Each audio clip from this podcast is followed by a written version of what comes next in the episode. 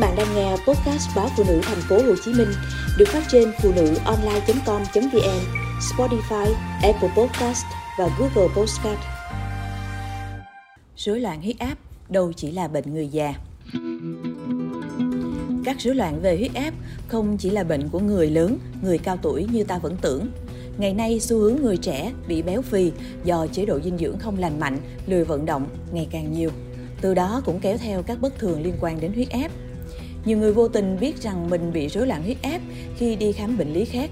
25% bệnh nhân rối loạn huyết áp được phát hiện ở giai đoạn muộn do chủ quan và phớt lờ những dấu hiệu bất thường dẫn đến các biến chứng nguy hiểm. Bác sĩ chuyên khoa 2 Trần Quý Phương Thùy, trưởng khoa nội tổng hợp Bệnh viện Lê Văn Thịnh cảnh báo.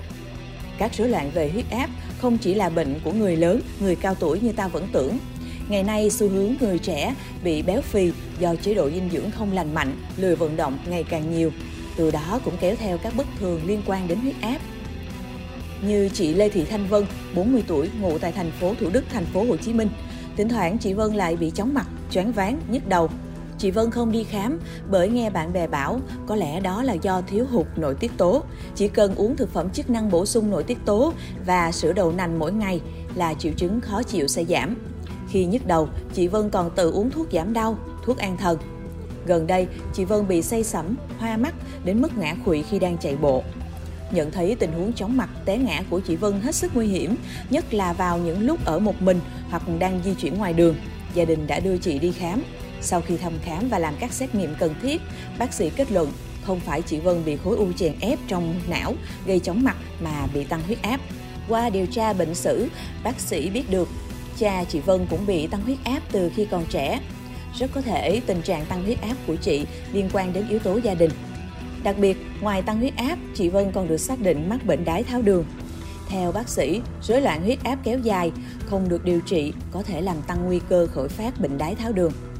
Tương tự, anh Nguyễn Đăng Hùng, 38 tuổi, ngụ thành phố Thủ Đức, thành phố Hồ Chí Minh, nhập viện cấp cứu vì bỗng dưng say sẩm mặt mày, méo miệng, nói đớt. Các bác sĩ xác định anh Hùng bị đột quỵ não nhẹ. Anh Hùng hay hồi hộp, đánh trống ngực, thậm chí chóng mặt, nôn mỗi khi hoạt động gắng sức. Sau khi nghỉ ngơi, các dấu hiệu trên tự hết nên anh chủ quan không đi khám. Tới lúc phải nhập viện, nghe bác sĩ hỏi về tiền sử bệnh, anh Hùng mới biết những triệu chứng mình hay mắc là biểu hiện của tình trạng tăng huyết áp. Rất may, anh được đưa đến bệnh viện sớm, tình trạng chưa đến nỗi ảnh hưởng các cơ quan chức năng vận động. Tuy nhiên, anh được các bác sĩ cảnh báo nếu không quản lý huyết áp tốt, nguy cơ tái phát đột quỵ rất dễ xảy ra và lần thứ hai sẽ nặng hơn lần thứ nhất, thậm chí đe dọa đến tính mạng. Theo bác sĩ Phương Thùy, mỗi ngày, Bệnh viện Lê Văn Thịnh khám khoảng 600 ca liên quan tới các bệnh lý nội khoa và rối loạn chuyển hóa. Trong số đó, các trường hợp liên quan đến rối loạn huyết áp chiếm tới 46%.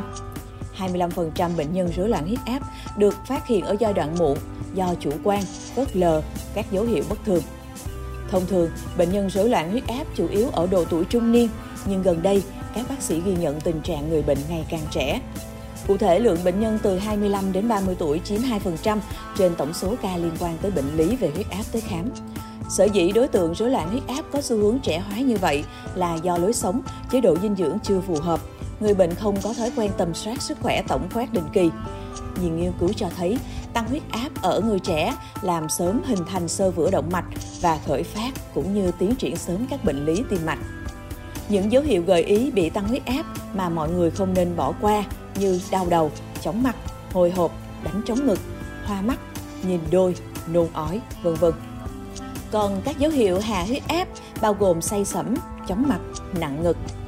Bác sĩ Thùy hay ghi nhận các trường hợp hạ huyết áp là do bị tăng huyết áp và đang điều trị nhưng không tái khám để được điều chỉnh lại liều lượng thuốc cho phù hợp. Không ít bệnh nhân tăng huyết áp vẫn dùng đi dùng lại toa thuốc được bác sĩ kê từ cách đây cả năm. Dấu hiệu của tăng huyết áp và hạ huyết áp chỉ là tương đối và đôi khi bệnh nhân có cùng biểu hiện chóng mặt nhức đầu. Do đó, muốn xác định chính xác mình bị tăng hay hạ huyết áp, người bệnh cần đến khám ở bác sĩ chuyên khoa, chứ không thể tự đoán bệnh. Huyết áp thấp, nếu không được điều trị, có thể gây nguy hiểm do không đủ máu tưới cho não và các cơ quan khác trong cơ thể. Các dấu hiệu của huyết áp không ổn định cũng tương tự như trên, bao gồm đau đầu, chóng mặt, hoa mắt, tim đập nhanh, vã mồ hôi, đỏ mặt, v.v. đặc biệt khi đo huyết áp bằng máy tại nhà thì thấy chỉ số thay đổi không ổn định. Nếu không được can thiệp điều trị sớm, sẽ có nguy cơ làm giảm sức bền của thành mạch, rối loạn nhịp tim, nhồi máu cơ tim, tai biến, ảnh hưởng chức năng thận, mạch máu, thị lực của mắt.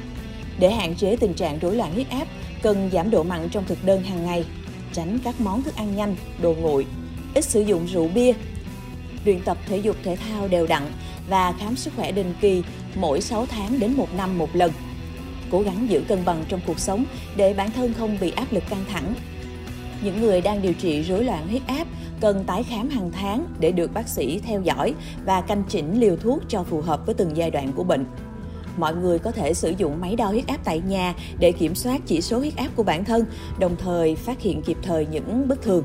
Thời điểm đo huyết áp tốt nhất là 2 lần vào buổi sáng và chiều. Trước khi đo, nên nghỉ ngơi khoảng 15 phút để cho kết quả chính xác. Nếu thấy bản thân có các dấu hiệu bất thường như đã kể trên và đo ra chỉ số huyết áp cao hoặc thấp thì nên đi khám sớm để được can thiệp và điều trị kịp thời. Nguyên nhân khiến huyết áp không ổn định bạn cần chú ý gồm lo lắng, căng thẳng, sợ hãi hay những cú sốc tâm lý, sử dụng chất kích thích, thay đổi môi trường hoặc thay đổi tư thế đột ngột. Tác dụng phụ của một số thuốc có ảnh hưởng đến huyết áp, dùng sai thuốc huyết áp, corticoid, v.v. Biến chứng hoặc triệu chứng của một số bệnh như suy tim, rối loạn thần kinh, v.v.